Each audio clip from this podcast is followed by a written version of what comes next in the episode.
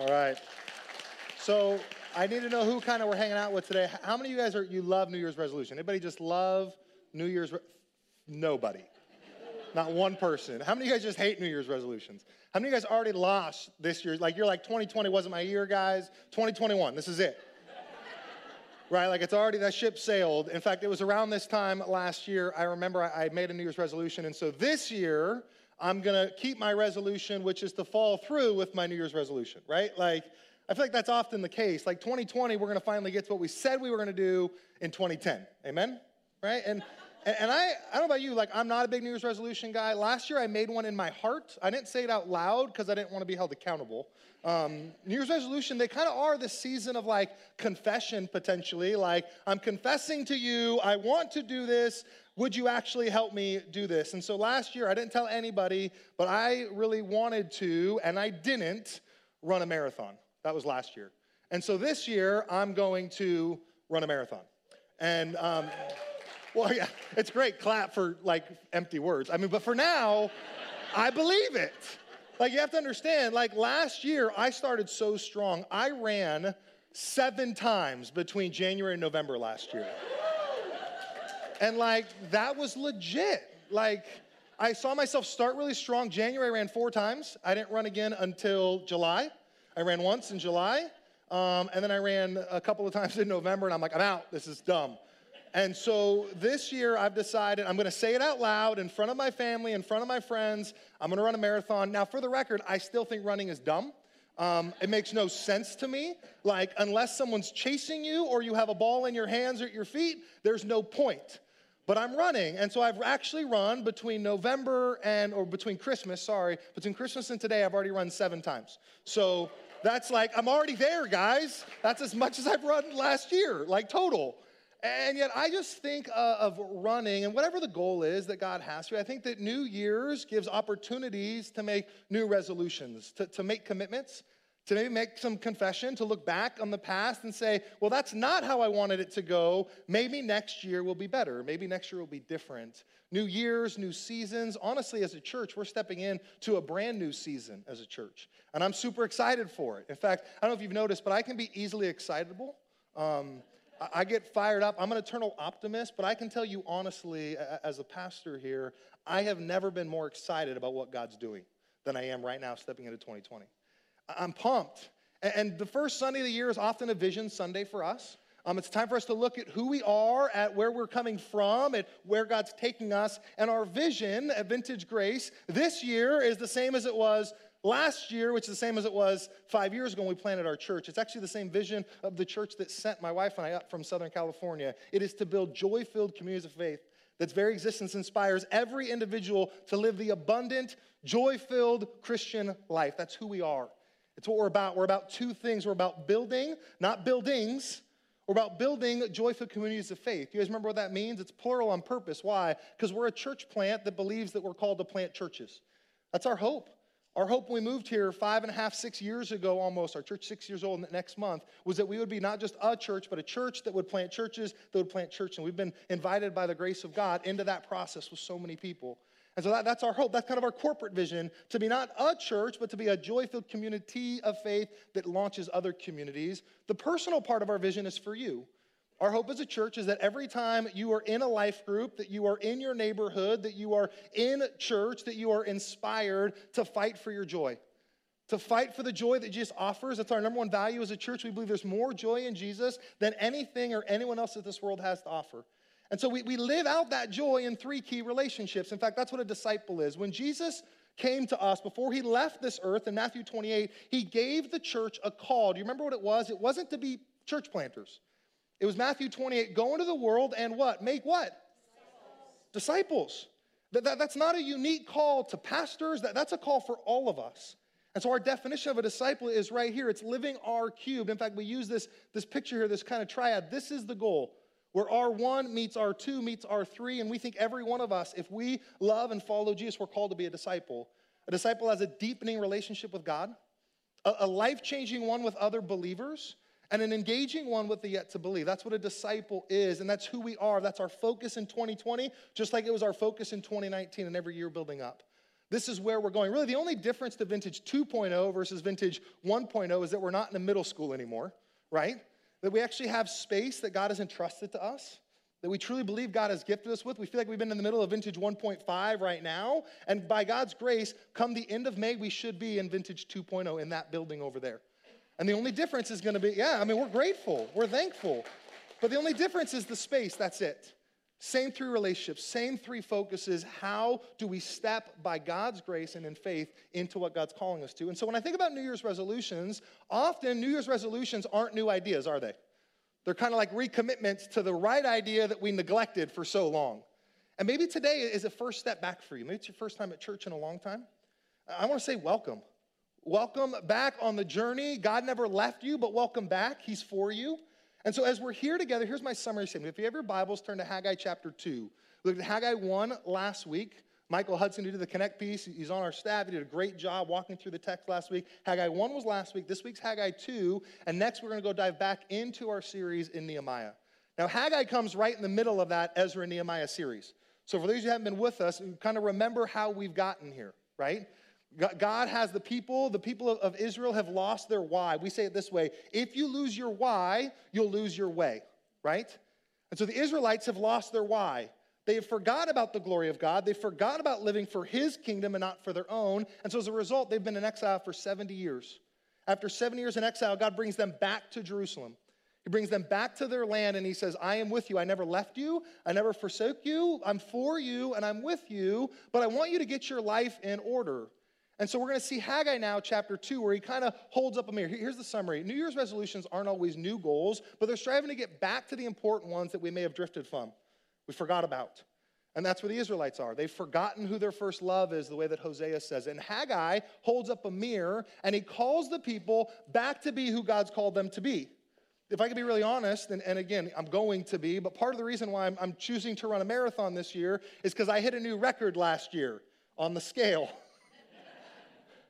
And I, I, recognize this when I go to the doctors for my physical. They're like, wow, you're growing and you're growing that way, right? Like, I think the weight's bringing me down. Like, I'm literally smaller than I used to be this way. So, so in that, I think often our New Year's resolutions need to be rooted in reality. The scale revealed something to me that I go, oh, I don't like that. I came back from sabbatical. I tried to put on shirts after eating all that Italian pasta, and they didn't fit anymore. In fact, I had to buy this shirt specially just for today, right? And here's the reality Haggai shows a mirror to the Israelites.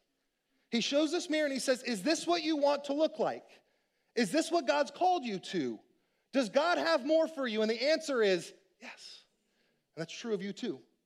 You're not with the Israelites coming out of captivity, but all of us are fighting for our joy in Jesus. And so as a result, Haggai holds up this mirror, calls the people back to be who God calls them to be. And here's the good news of the gospel no matter how far you've wandered from God, no matter how many resolutions you've made to get right with Him, He's right next to you. He hasn't left you. He's for you. And I love this that God will accomplish His mission. He is faithful, and we are not. But He is good all the time, and He will be victorious. His glory will reign. So here's my hope for us this morning. My hope is that through Haggai, through the word, through our time in the sermon, we'll have a chance to look back on our past to reflect, to learn, to look at our present, to say, is this where we want to be, and to boldly step into our future. Because I do promise you, God has good for you this year. Amen? If you have your Bibles, Haggai chapter 2, here's the text, starting in verse 1. In the seventh month of the 21st day of the month, the word of the Lord came to the hand of Haggai the prophet. Speak now to Zerubbabel, the son of Shealtiel, the governor of Judah, and to Joshua, the son of Jehozadak, the high priest, and to the remnant of the people, and say this Who is left among you who saw the house, the old temple, in its former glory? How do you see it now? Is it not as nothing in your eyes? Yet now be strong, O Zerubbabel, declares the Lord. Be strong, O Joshua, son of Jehozadak, the high priest. Be strong, all you people of the land, declares the Lord. Work Work, for I am with you, declares the Lord of hosts. According to the covenant that I made with you when you came out of Egypt, my spirit remains in your midst, so fear not. For thus says the Lord of hosts, yet once more in a little while I will shake the heavens and the earth and the sea and the dry land, and I will shake all the nations, so that the treasures of all the nations shall come in. And I will fill this house with glory, says the Lord of hosts. The silver is mine, the gold is mine, declares the Lord of hosts. The latter glory of this house shall be greater than the former, says the Lord of hosts. And in this place I will give peace, declares the Lord of hosts. So, Lord of hosts, we come before you today, and we ask that you would speak. through your prophet, through your word. Would you remove me from anything you don't want me to say? May I not be a stumbling block, but instead may we see you. May we see your presence because you are here, and may you be glorified not just to us, but through us this week, we pray. And everybody said, Amen. And, and so it's important today that we do look back. I think it's important we look back at the past. Like it was important for me that I don't let my 2019 define my 2020 because the reality is, if I wanted to run in 2019, that was really lame. Amen? Seven times. Here's the crazy thing in these first seven runs that I'm on now since Christmas, I've actually run double the distance. That's how bad those first seven runs were last year, right? Like, but we can't let 2019 define us. But it's important that we look back. We can't ignore it because we don't get to 2020 unless we look back and say, how did we get here, right? And so for Haggai, how did they get here? The people were wandering, they lost their why, they lost their way, and now they're back. And now here is the question what do we do with that story that was written over there? It's not done. You know how I know your story's not done? Because you're here. He's not done with you. In fact, he's just in the middle, and it's important that we turn the page and say, So, God, what's next? But before we go forward, let's go back. Let's see the past. Starting in chapter 2, verse 1, here's what Haggai says In the seventh month, on the 21st day of the month, here's what's cool. We don't always get the, the, this insight into sermons, but we know the exact date this sermon was given 520 BC on October 17th. That's actually my daughter's birthday. How cool is that? I'll never forget Haggai's second sermon. So, the first sermon was last week. This is the second one. It's all based on the Jewish calendar, which is lunar focused, not solar focused. And so for us, it doesn't line up perfectly, but this would have been October 17th and 520. So, we the exact date that Haggai showed up. Now, as he shows up, he's, God says this Haggai, go speak to Zerubbabel and to Joshua. These are the two key leaders of their day. So, you got the leader of Jerusalem that's leading the charge back from exile. You also have the high priest, that, that's Joshua. But he says this message is not just for the spiritual elite, because they don't exist, first of all. He says, Who's this message really for? You see the third audience? And write this and say this to all the remnant of the people. Everyone's coming back right now. This message is not for those of you who went to seminary. This is not a life group leadership message. This is a church of God message. Every one of us. I don't care if you're a student. I don't care if you're new to faith. I don't care if you've been a Christian 40 years. This message is for you. And so, what is that message? Well, the context matters. This is a time of partying. Now, I believe Vintage Grace every Sunday should feel like a party. That's just for me. Why? Because we were dead in our sin, but God made us alive, and that makes us what? Happy. That's what we mean by more joy in Jesus. We were far from God, but God was never far from us. He brings us back. And that's what we see for the Israelites. They did three core feasts in, in their life cycle. So during their calendar, it was built around these three core feasts. There was Pentecost, right? You also have, have this feast, and both of these first feasts were in the front part of their calendar. Okay? So you have the, the, Feast of the Harvest, the Feast of Pentecost, and then you add the third and final feast, which would come at the very end of the, of the year. October, September, depending on, again, the solar and the lunar cycle. And that was the Feast of Sukkot. So, three core feasts. The first two, not everyone attended. Here's the reason why because they were in the middle of harvest, they were working only the really affluent people could go back to Jerusalem. So, no matter how far they were scattered away from Jerusalem, three times a year, the law would call us to journey back to Jerusalem for this season and for these festivals. So, the first two, under attended. The last one, this one, maximum attendance. It was the end of the year. People were done working, harvest was already over, and everyone came together. There were four different names, if you read the Old Testament, of what this feast was. All the same feast, but four different references. The first one was the ingathering. So, this is the end of the harvest. They bring all their stuff, they gather it together, and they celebrate what they have to live off of now for the next year. That was the, the same feast, was the ingathering. The other feast was called the feast. Same feast, but it's like this. If you grew up in Jersey, I saw a Jersey boy out there earlier today. If you grew up in Jersey and you would say to your friend, Hey, I want to go to the city, no one thought you meant Brooklyn. Everyone would say, The city is Manhattan. That's the city.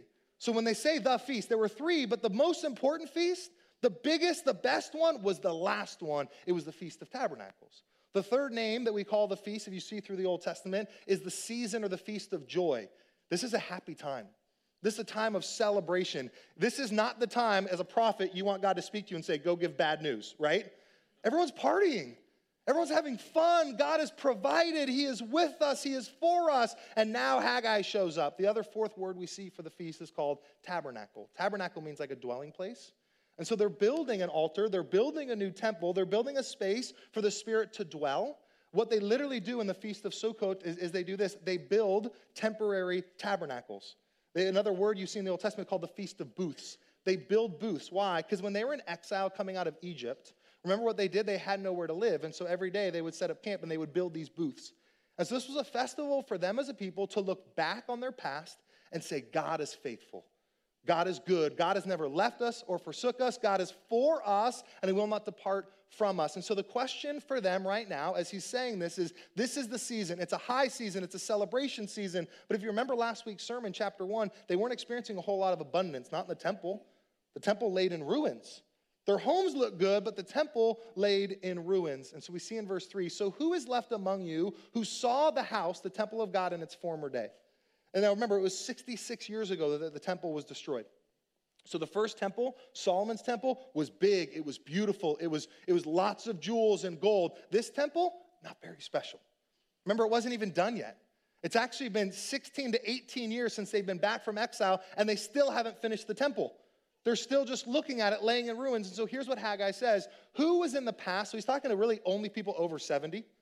You old people who remember the temple how it used to be. That's what he's saying.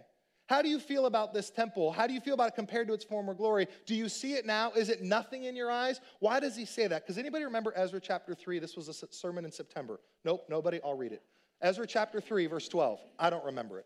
Ezra 3, verse 12 says this But many of the priests and the Levites, the heads of the father houses, those older gentlemen, old men who had seen the first temple, the first house, when this new temple, the foundation was laid and the altar was there. You remember everyone's throwing a party and there's these old guys in the corner. What are they doing? They're crying. They saw the first house and they wept with a loud voice because they saw the foundation house being laid and they said, This is going to be like nothing compared to how good we used to have it. Have you ever recognized that when we catch ourselves in comparison, it always leads to sin? You ever notice that? Comparison ends in sin for a reason. Why? Because it leads you to sin. Hooked on phonics didn't work for me, but I think it should be spelled this way, right? It's comparison. And so you've got these people that God is inviting them into something new, and they're stuck in this old way saying, This is terrible, this is awful, it's not gonna be like it used to be. Church, be very careful when we look in the past to not use it as a form of comparison, instead, use it as a form of celebrating God's faithfulness. When we think about comparison, it always ends in a sin. Is Facebook not a tool of Satan in your life sometimes? Amen. We just live in this world. Well, what about that? We used to have this. What, maybe if I could be like that. Comparison doesn't lead you to trusting and treasuring God more, but often less. And so I love the way Charles Spurgeon says it this way in the context of comparison. The smallness of our gifts may lead us into temptation we consciously are weak and so insignificant and comparing with the great God and his great cause that we can be discouraged and we think it vain to just do anything. And maybe that's for you this year. You're like, look, I can't do anything big this year, so I'm going to do nothing at all. The enemy contrasts our work with that of others and with that of those who have gone before us. We are doing so little compared to all these other people, therefore, let's just give up. We cannot build like Solomon, therefore, let's not build at all. That's part of what they're saying. Oh, we can't do it this next year, so let's just quit. Brethren, there is a falsehood in all of this, for in truth, nothing we could ever do would be worthy of God. This great work of others and even the amazing productions of Solomon, it all falls short of his glory. So when we look in the past, can I just guard your heart? Don't use it as a form of comparison, because that does lead to sin. Instead, use it as a sign of saying, God, where have you been faithful? How can I see that? And if we see God's past faithfulness, then as we step into the present, I actually believe we can do that boldly we do that boldly because we recognize that God is greater than all of our past, than all of our successes and all of our failures. And so today, my question is simply this So, what drives us today in our present? My hope is that you're looking in the past and seeing that He's faithful. Here's what the text says, verse 4 Now be strong, Zerubbabel, be strong, Joshua, be strong who? Everybody. This is not a message for, for the leaders, message for all of us. Be strong. How can we be strong? Have you noticed that the world is actually less certain this week than it was last week? Am I the only one that noticed that? I told you at Christmas, don't watch the news, counterproductive, right?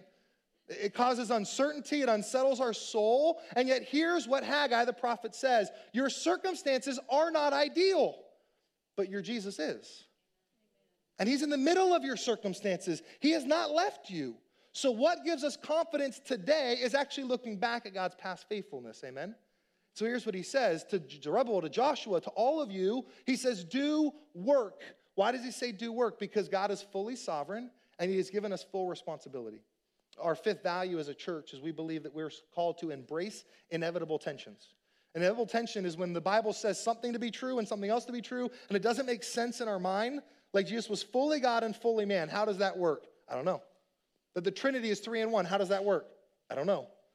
That God is fully sovereign and He chooses us, but then He gives us free will to choose Him. How does that work? I don't know. But that's called worship. If we could understand God fully, He wouldn't be very worthy of our praise, would He? And so, in this context, don't misunderstand this. What gives us confidence today is that God is sovereign, that He's in control, that nothing is happening outside of His plan.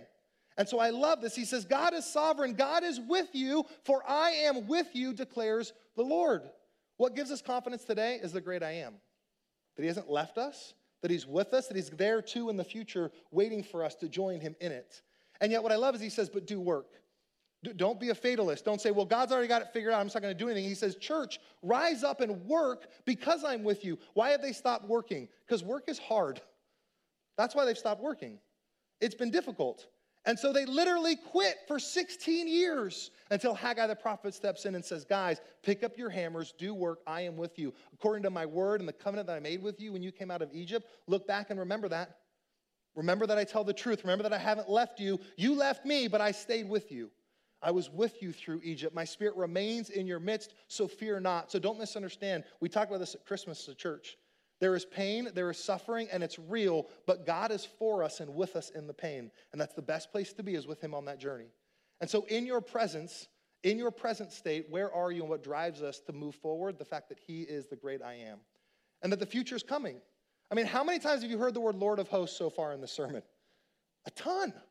There's 38 verses in like this whole chunk of scripture. In 38 verses, you know how many times he says Lord of hosts? 14. You think he's got a point to make?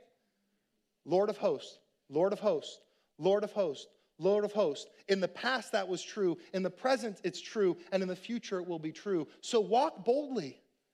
Church, thank you for being here on the first Sunday of the year. Come back next Sunday, too.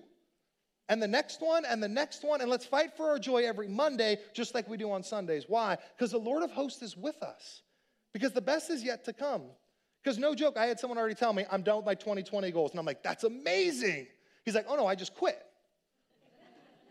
Like, I'm done with them. Don't be done. God is waiting for you this month, this year. Don't be done. The Lord of hosts, who is sovereign, who is with you, who is in control of all things, has not left you. Instead, He's inviting you into better things this year. And I do believe that 2020 offers us better things. It offers us opportunities to trust and to treasure. Now, again, it depends how, depends how you define better, right? Like we say this way, Vintage Grace, there's no bad news in the kingdom of God, right? just news that God is using for his glory and for our good. And you're like, well, Drew, cancer is going to happen to someone in our church this year. It is. Guarantee it. It's not because I'm a prophet, it's just because that's how life works. We live in a fallen, broken world, but God will be with you in the midst of that suffering. Amen? That He is the Lord of hosts, so we can boldly step into the future. And these Israelites, they're kind of upset right now. They're looking back at the, the first temple going, that was better. It was better back then. And then we actually miss what God has for us right now because we're stuck looking back then. Did you see that? So he says, boldly step into the future, knowing that God is faithful. Now, I love what he does here because actually the second temple is going to be better than the first one. Have you ever had that in your life? You're in the middle of a trial or temptation and you're like, this stinks, this is awful. And God's like, I have something for you. I have something for you in the midst of this rubbish. And if all you do is complain, you're never actually going to see what I have for you. So here's what he says in verse 6 For thus says Lord of hosts, once more in a little while, I'm going to shake the heavens and the earth and the sea and the dry land, and I will shake all the nations so that the treasures of all the nations will come in and fill this house. Right now, the Israelites are complaining they don't have money to build the temple. Now, that's not totally true because they have money to make really nice houses. Remember last week's chapter, right? They think that they don't have money to build the temple. And so they're saying, How's God going to pay for this? Here's what God says I'm going to pay for it. It's my bill.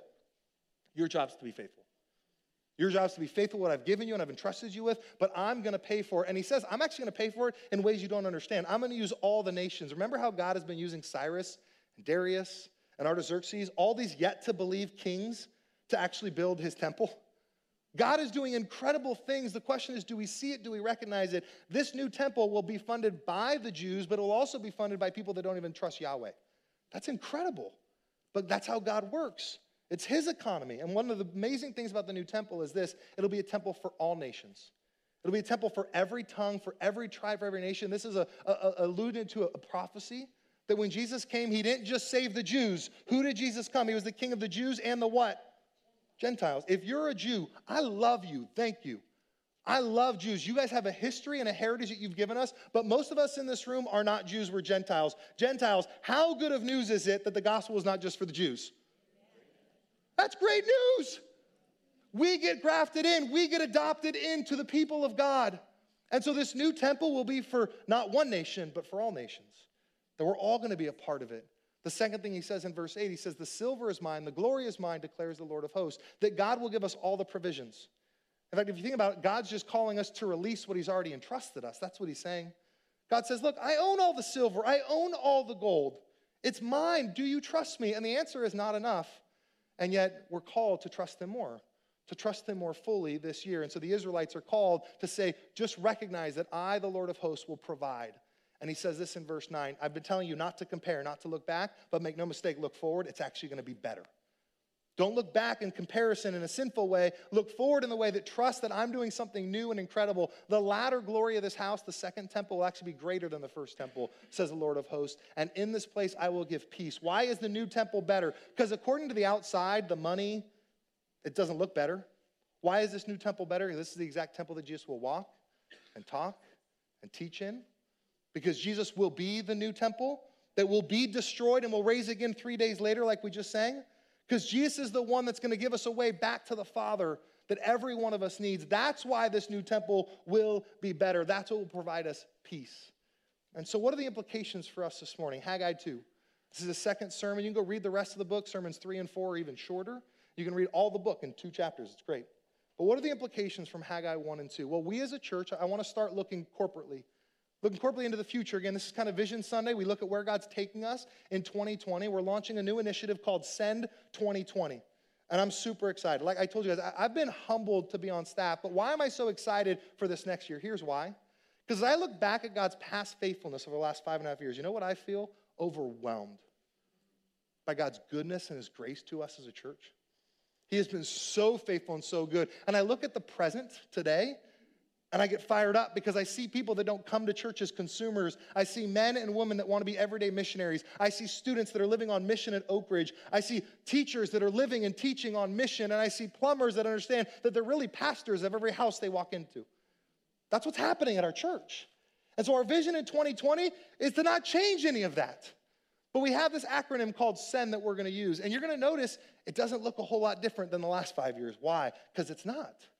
The only big difference is that we're going to have a new space to raise up more missionaries to go serve the city and to use this space to host our family and our friends. But it's all about R cubed.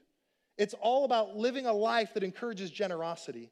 Guys, I'd love to give you guys a quick update. We kind of pre launched our Send initiative. It won't actually start until February, but at the end of the year, someone came outside of Vintage Grace and gave us a $75,000 matching grant. Remember that? Well, church, you matched it. It was incredible. No, no, you didn't match it. Like you went way past it. And so, end of the year giving, not only did we make budget this year, but above and beyond, because that's what Send will be focused on, above and beyond giving, we already got a quarter of our goal for next year. We already have a quarter million dollars that came in. It was incredible. A year in giving, even the donor was like, wow, that was fast.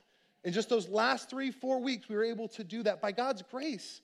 And so next year, we're going to encourage generosity in the same way that we've always encouraged generosity because God is good all the time. And so we're not there yet. We're again, we're a quarter of the way to our 2020 goal, and we're five days into 2020. How cool is that? And that's your guys' generosity. Thank you. Thank you for understanding that your time and your treasure and your talent is His. What else we're going to do in send is we're going to build the sending station. We're going to encourage generosity. We're going to nudge steps. We say it this way that we want every one of us at Vintage Grace to pray, watch, and what? Step. What is God inviting you into today? Every morning, wake up and pray that prayer. God, what do you have for me today? I want to step into that boldly because I know you're faithful in the past. I know you're with me in the present. I know you're going to be there in the future when I step into where you're taking me. And so boldly pray, watch, and step. I met someone at Christmas. It was so cool. I said, Hey, how, would you come to Christmas at Vintage Grace? They were like, Well, my neighbors made me brownies, so I had to come. How cool is that? Guys, we're just praying and watching and stepping as a church. How do we live on mission? That's a personal thing the Spirit of God is speaking to you about if you're listening. If you're saying, God, what do you have for me today? The other thing we want to do is we want to make disciples. Again, that's our call as a church. When Jesus instituted the church, it wasn't to build buildings, it was to make disciples. That would make disciples that make disciples. And who are the disciple makers at Vintage Grace? Who are the missionaries at Vintage Grace? It's you. It's we together. You understand why I'm so excited and humble to be a pastor here? Because when we started Vintage Grace five and a half, almost six years ago, there were 30 of us that believed that. And look where God has us today. Which means I actually really do believe that we can make a difference in Cameron Park and in Rescue and in El Dorado Hills and in Sacramento and in Del Paso and everywhere God opens doors. We just pray, watch, and step. You step onto the baseball field, you step into the classroom, you step into your neighborhood, you step into your kitchen. God, what are you inviting me into? That's the implication for us as a church. As we consider the future, church, I've just never been more excited. And I know I'm excited. I know I'm normally excited, but guys, I actually believe that you believe there's more joy in Jesus, and your neighbors are watching. And your neighbors are wanting that joy that they're only going to get from Him when they see it in you. And so I want to ask you to pull out your calendars. Again, as we think about Vision Sunday, there need to be some dates that you write down that you don't miss. Type these into your phone now, put these there, save these dates, because we're coming up on our sixth anniversary. And this will be the first time ever we've celebrated our anniversary on our anniversary. I've never done that as a married couple either, right? Like, your anniversary is just when you get around to celebrating it. No, this year, the Sunday, February 23rd, actually falls on our sixth anniversary because of leap year. So we're six years old. That's our anniversary. We launched the church February 23rd, 2014. So six years later, where has God brought us? And there's going to be a big party. I want every Sunday to feel like a big party, but that'll be a big party. But there's a pre party coming up. We're going to be throwing that on Friday night. If you were here at Vintage in the good old days, you remember Friday nights fondly. We set up and tore down at Marina Middle School, metal chairs, carpet, the whole works. I think the carpet might still be down there. I don't know, underneath the stage. We'll see. And so here, here's the hope. For those of you that are a partner at Vintage Grace, we're going to invite you to a dessert on Friday night in the new building. So February 21st is for partners. Now, again, if you're like, well, what's a partner? Partner just means this Do you give of your time, your treasure, and your talent at Vintage Grace? One of those three things. Ideally, all of those three things. Time being this, you're in a group. You're giving your time saying, I want to get in a group, a small group, a life group. I want to get in a group with other brothers and sisters to fight for my joy together. Treasure, you get treasure. You're investing financially. And then talent, how has God wired you and gifted you? And how do you use that for the kingdom? So you're either in a group or you're on a serve team or you're giving financially. That makes you a partner. My hope and prayer is that's all of you in this room. If it's not, I'd encourage you in 2020, take some of those steps. I don't know what that means for you. Group, treasure, time, treasure, talent. Take those steps for your joy you're to find more joy in Jesus when you give more back to Him because it's all His, anyways. And so, Friday night, the 21st, pre party in the new building. We're going to tear down the gates. We're going to be going there. We'll get to pray over the new building. It's going to be a big party. 23rd, big party for our six at all services. And February 25th through the 27th is going to be the after party. We're calling that Send Week. That'll be Vintage Grace's version of Sukkot. Now, Sukkot is the Feast of the Tabernacles, the Feast of Joy, the Feast of the Ingathering, the feast we were just talking about on Super Bowl Sunday when the Niners are playing that afternoon. In the morning, we're going to gather here. So, no evening service on Super Bowl, but Super Bowl Sunday morning, I'm going to be teaching on the Feast of the Tabernacles. So, Super Bowl Sunday, we're going to talk about what it is, and then we're going to live it out that week of February. We're calling it Send Week. It'll be our version of Sukkot. And I'm so excited. We've got, we've got Ash Wednesday as a part of that week. We're going to actually build booths that week. We're going to fast. We're going to pray. We're going to worship. We're going to celebrate. And you're like, wait, Drew, you want me to come to church five times in one week? Yes, I do. And, and you're like, that feels weird. No, it is super weird. We actually only want you to come to church once a week. Why? I want you to go live on mission out there most of the week. But the Israelites, three times a year, stopped everything they were doing to come back to Jerusalem for one week. And I want us to do that as a church. What would it be like if we said, hey, we're actually not going to go to sports this week?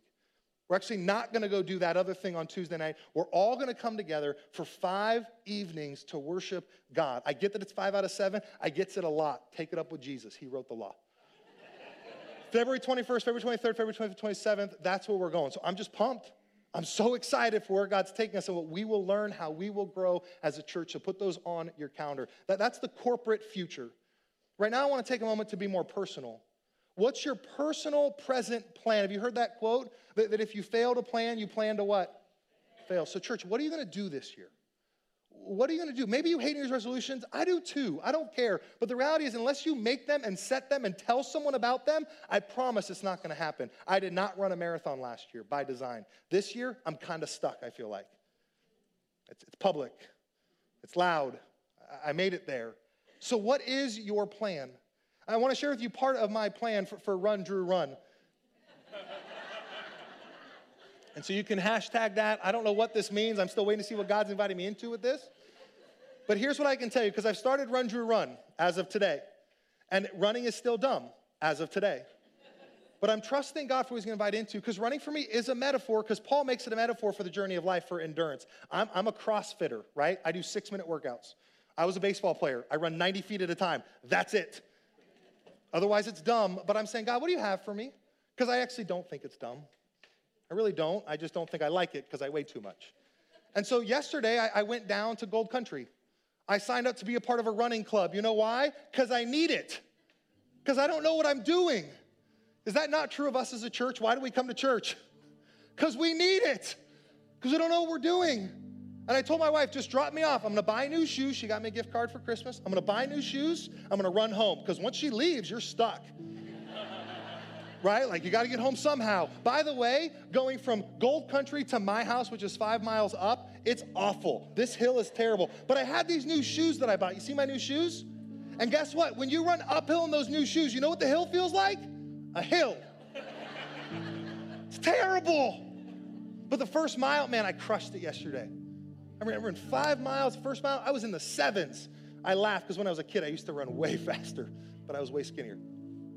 So that's what this tracker is. I've got an app now. I've got a map that I'm following. That's my little map there. Mile one, I was in the sevens. Mile two, three, miles two and three stink. They get hard. No matter what shoes you're wearing, they were difficult. In fact, my time just kept getting, that's what the red means. You stink, you stink, you stink, right? Like, guys, that's true at church and spiritual journey too. It's January, we're here, we're ready, but it's gonna be hard still. It's still uphill. There's gonna be trials and tragedies and temptations. We need each other. Mile four, look at this. I went from like awesome to two reds. I cut a minute off my time right there in mile four. You know why? Because I was on the boulevard and I just chose to start waving at everybody. It was so fun. I mean, I had so much community by myself with random people. It was awesome. I can't tell you how many wives were probably driving out with their husbands being like, Who is that guy? I don't know, but he's happy. Guys, we need each other. Mile five stunk again. You know why? Because there was a turn at Francisco and I wasn't on the road anymore and I was by myself. Church, don't be by yourself this year. Don't do it. We need each other. We need community. We need coaching. We need to fight for our joy. Why? Because it is worth it, because there is more joy in Jesus, and because the enemy wants us to quit. But run, Drew, run. Church, don't quit. So I want to ask you this morning three questions. What's one thing this year you need to stop doing? Because there are things. Running will get easier when I eat less. That's what they tell me. What's one thing you need to stop? What's one thing this year you need to start? Like you actually need to get in a group, you need to get coaching, you need to buy the shoes. What do you need to start this year that you didn't do last year? And what's one thing you need to keep doing? You know why? Because miles two and three stink. One thing you need to keep doing? And so, church, I want to give you space this morning to ask those questions. I want to invite the ushers forward. We're going to have communion as we kind of kick off this new decade. And then communion, I'm going to pray over the elements, and they're going to get passed. And I want you to ask those three questions God, what do I need to stop? What do I need to start? What do I need to keep? doing. And I want you to not just ask those questions presently, but I want you to take this moment look in the past and remember that God is good all the time and that all the time God is good. Amen? Because there's going to be trials temptations this year, there's going to be uphill climbs, but we're with you. And even more so, He is with you. He is for you. And as you look back, you'll remember the seasons of your life that He never left you. You remember that He who knew no sin became your sin so that you might become His righteousness. And may that be the truth of your life in 2020. So, Lord, as we receive these elements, we praise you. We ask you to give us this moment of reflection